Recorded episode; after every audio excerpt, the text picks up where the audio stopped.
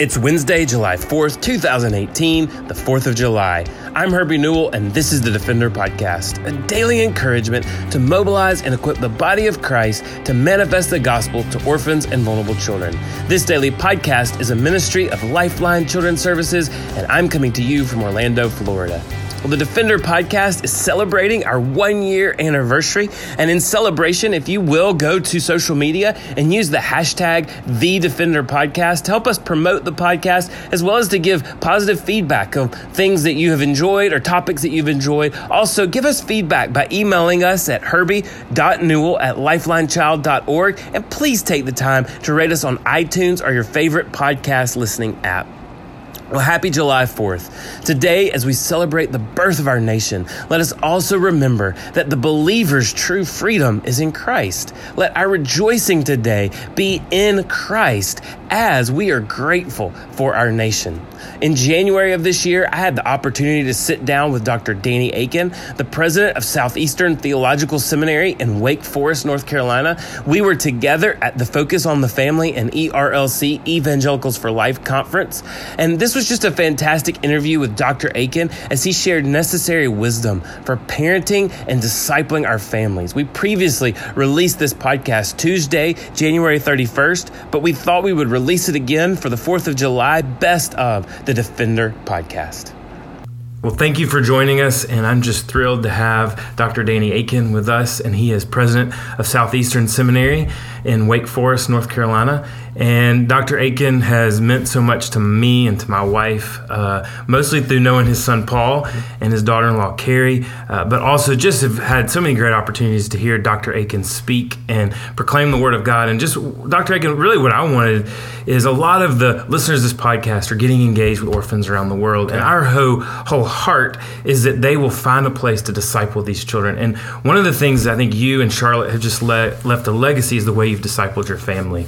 So would you just just maybe give some practical ways that that you would encourage others to get engaged with their kids while they're young, while they're growing up, to really impress upon them the hope of the gospel while they're young? Well, thank you, and it's an honor to be part of the podcast. Um, I love being a, a father, love being a grandfather. Uh, outside of Jesus and being married, I think it's one of the greatest blessings and gifts that God can give you. It's also a big challenge. Uh, it involves a lot of investment, a lot of time, a lot of energy, a lot of work. Um, I would not claim to be an expert, but uh, there are some things the Lord has shown Charlotte and me over the years that have helped us, I think, in our relationship with our kids. I often say fundamentally, uh, I could boil down uh, what I think parenting involves to two things. Mm. Number one, teach your children to love Jesus. And number two, have fun with them. Mm. Now, um, you do those two things and number one, I think you increase the odds they'll grow up and live a productive life. And secondly, when they get grown and have their own kids, they'll come back and see you, which as a grandparent is a really big goal for uh, for parents uh, and then eventually for grandparents. But growing out of that, uh, I often talk about what I call incarnational parenting, and that is simply getting down on your child's level, entering into their world and asking and trying to understand mm-hmm. how does my five year old, my 10 year old, my 15 or 18 year old, uh, how do they see life right now, given their sex, given their interest, mm-hmm. given their personality? You know, um, I tell folks uh, I always treated my children equally, but I didn't treat them the same. Mm-hmm. And sometimes they kind of look at me, but what I meant by that was uh, I loved them in an equal fashion. I cared for them in an equal fashion. But I recognize by watching them what worked for one child might not work for another. Hmm. And so you have to kind of individualize uh, your parenting skills. Sure, there are certain things that are common, but there's some things that are going to work really well with one child that might not work so well with another, and you have to approach them in a different kind of a mm-hmm. way. Well, I think you learn to do that by entering into their world mm-hmm. and asking those questions. How do they look at life, given their friends, their sex, their interests, their personalities? And that gets you moving, I mm-hmm. think, very much in the right direction. Yeah. And one of the things that, as I've heard you speak, that I've just enjoyed that you talk about, and it's that second part of having fun with your kids. Mm-hmm. And I think so many times parents, Christian parents, get so uptight that we're going to mess our kids up. And sometimes I think we even forget God's sovereignty that you know ultimately we're responsible, but He's in control. And they get so uptight and they forget to have fun with their kids. And I loved what you talked about doing with your boys on Saturday mornings. Oh, yeah. Uh, so, talk a little bit about that and what you did with your boys and just the whole idea of having fun with your kids. Well, uh, my boys uh, naturally picked up for me uh, love for athletics. Now, let me be clear: had they not pursued athletics uh, as children and teenagers and so on, that would have been fine with me. It really would have. But I'm a big sports fan, so they naturally gravitated toward that. So in the fall, uh, we would get up around 11:30, uh, uh, gather in the living room. Uh, I'd have a pillow, a blanket, and a glass of iced tea. They would have a blanket, a pillow, and a sip cup. They would lay on the floor in front of me, and from about 11:30 in the morning till 11:30 at night, every Saturday we watched college football. I had a guy one time say to me, "Well, wasn't that a huge waste?" And I said, if you spend 12 hours with your children, hmm. and in particular boys in that kind of venue, yeah, they talk about football, but they also talk about a lot of other things as well. And so it was just a great time just to enjoy one another, have fun. I, I didn't have an agenda. It wasn't like, well, I'm going to spend this time with them, but I'm going to probe. No, I just kind of let the conversations ebb and flow and go where they would. And uh, just wanted my kids to know I enjoyed having them around. I also want them to know that being a Christian doesn't mean you can't have fun. Right. In fact, if anybody should have joy and happiness uh, and and fun in their lives, it ought to be those of us who follow Christ. And I think you're exactly right. What you said a moment ago, unintentionally. Mm-hmm uh, some parents become uh, pretty hardened Pharisees. Mm. They've got so many rules, so many regulations, so many do's and don'ts. Uh, it's almost suffocating. Mm. And uh, I just don't think that's a good environment in which to raise kids that will grow up and be independent, uh, that will have uh, a, a, vision for how God might do something great in their lives. And also, again, to realize I can be a devoted follower of Jesus and have great happiness, joy, and fun in the process.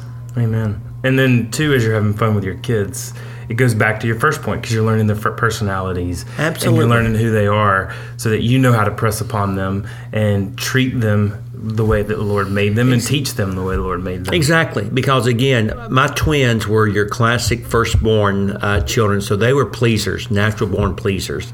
Timothy, my youngest, uh, boy, he came out of his mother's womb with his fist up, uh, and what you see is what you get, whether you like it or not. Paul, the one you know so well, was the middle child, and he was a typical. again, you say that's a stereotype. Well, yeah, but he was more uh, quiet.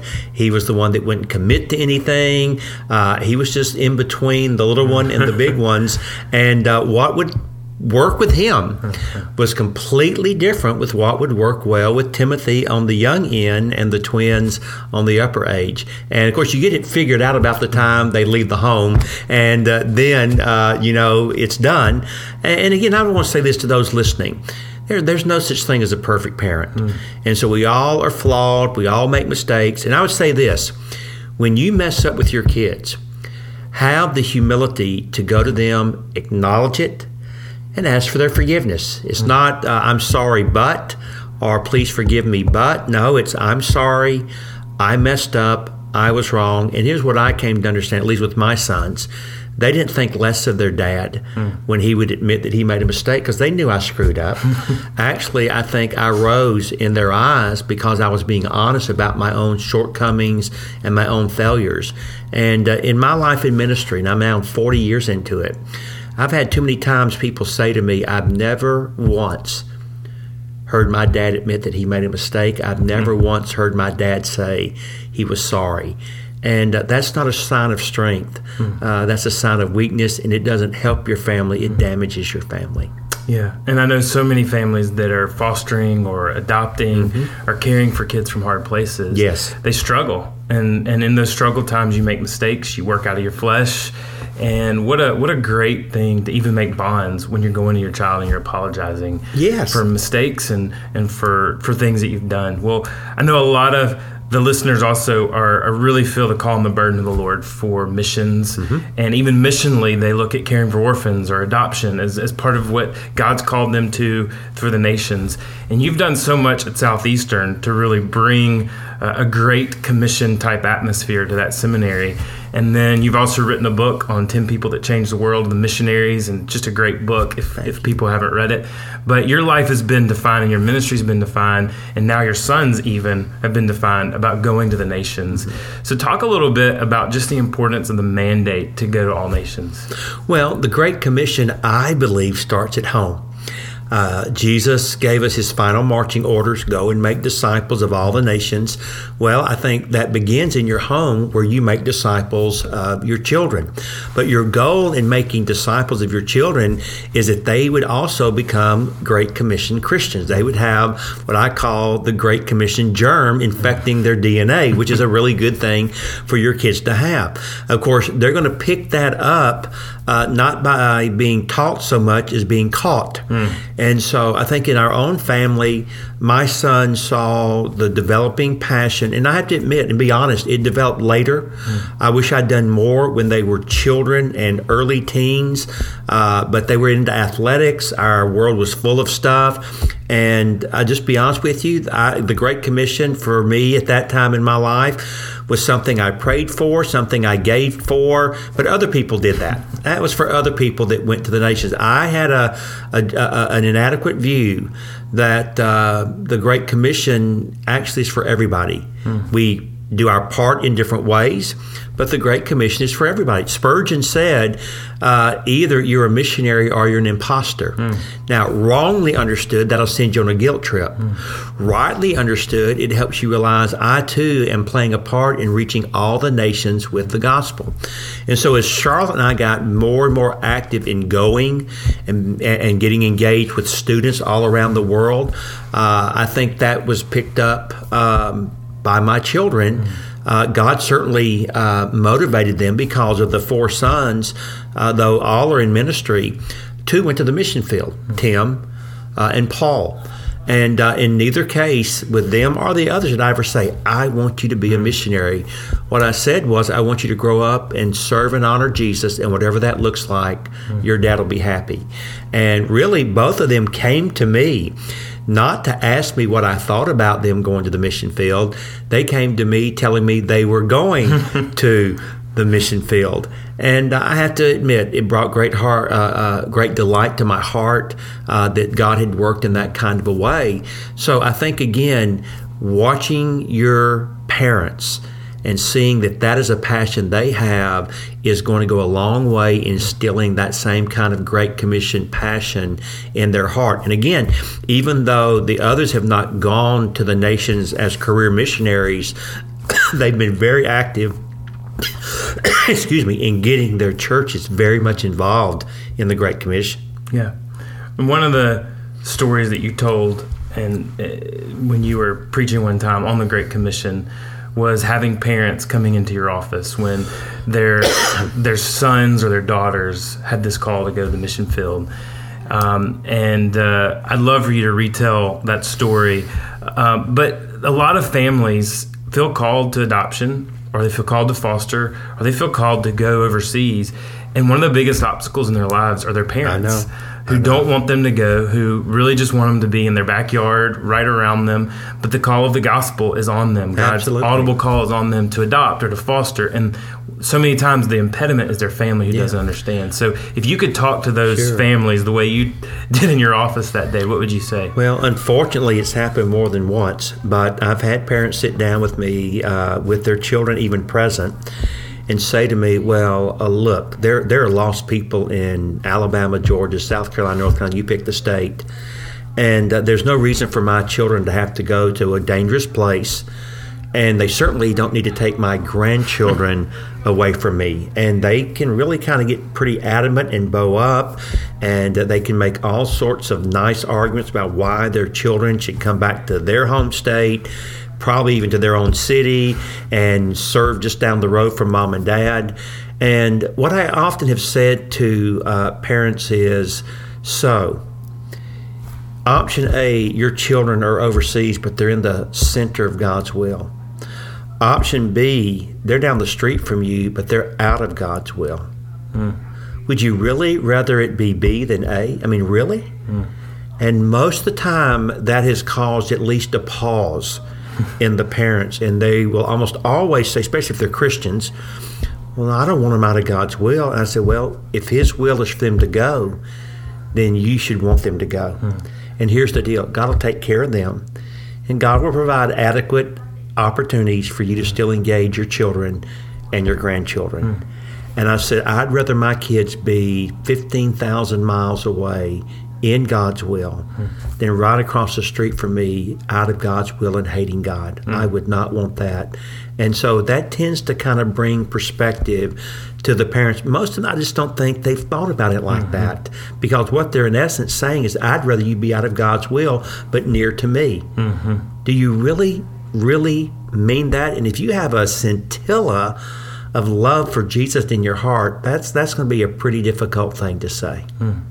So, kind of in closing, I'd love to hear because so many families come to us and they mm-hmm. feel called to do something that they very specific that the Lord's put in their life, and you know their parents don't understand, and and they're fighting to. We want to honor our parents. Yes, And absolutely. We don't want to just run roughshod over them, but we also know that our first call is to the Lord what He's calling us to do.